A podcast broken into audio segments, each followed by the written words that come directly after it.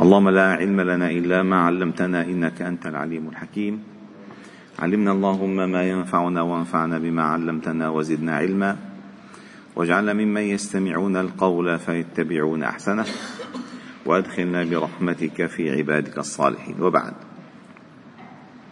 فلا نزال معكم أيها الأحباب الكرام في مجالس سورة الكهف من فجر كل يوم جمعة. وقد وصلنا إلى قوله أو إلى قصة ذي القرنين. في آخر ما ذكر في هذه السورة من محاور. وتدرسنا معا أن هذا الملك الذي ملكه الله تعالى مشرق الأرض ومغاربها إنما سار بين الناس بالعدل ودعوة الحق. فما كان هدفه من التملك من الملك التملك. فما كان هدفه من الملك التملك ولا, ولا من الحكم التحكم ولا من السلطة التسلط. بل كان هدفه الأكبر نشر الخير أو نشر الخير ونشر العدل ونشر المعروف بين الناس وإعانة الناس فأعينوني بقوة. أي كي يستخرج ما عند الناس من قدرات وكفاءات فتوظف في سبيل التحصين والاعتصام. وهذا الملك هو الذي يسمى بذي القرنين.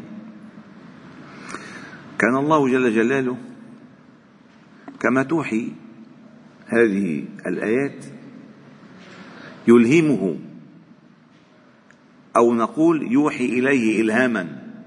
ليس ليس بنبي وليس نبيا. قلنا يا ذا القرنين إما أن تعذب وإما أن تتخذ فيهم حسنا. وعندما سار هذا الملك سار هذا الملك ووصل إلى مغرب الشمس. ومغرب الشمس سواء أكان موضعا خاصا بعينه أو سواء أكان هذا الموضع الذي يشير إلى ما تغيب فيه الشمس أي في المغرب أي أقصى المغرب. ليس الهدف نفس النقطة. الهدف أنه أينما وصل في مشرق الأرض أو في مغاربها أو عند تضاريس جبالها فإنه بنفس بنفس الخير بنفس الدعوة. فقلنا يا ذا القرنين إما أن تعذب وإما أن تتخذ فيهم حسنا. قال أما من ظلم فسوف نعذبه ثم يرد إلى ربه فيعذبه عذابا نكرا. وأما من آمن وعمل صالحا فله جزاء الحسنى وسنقول له من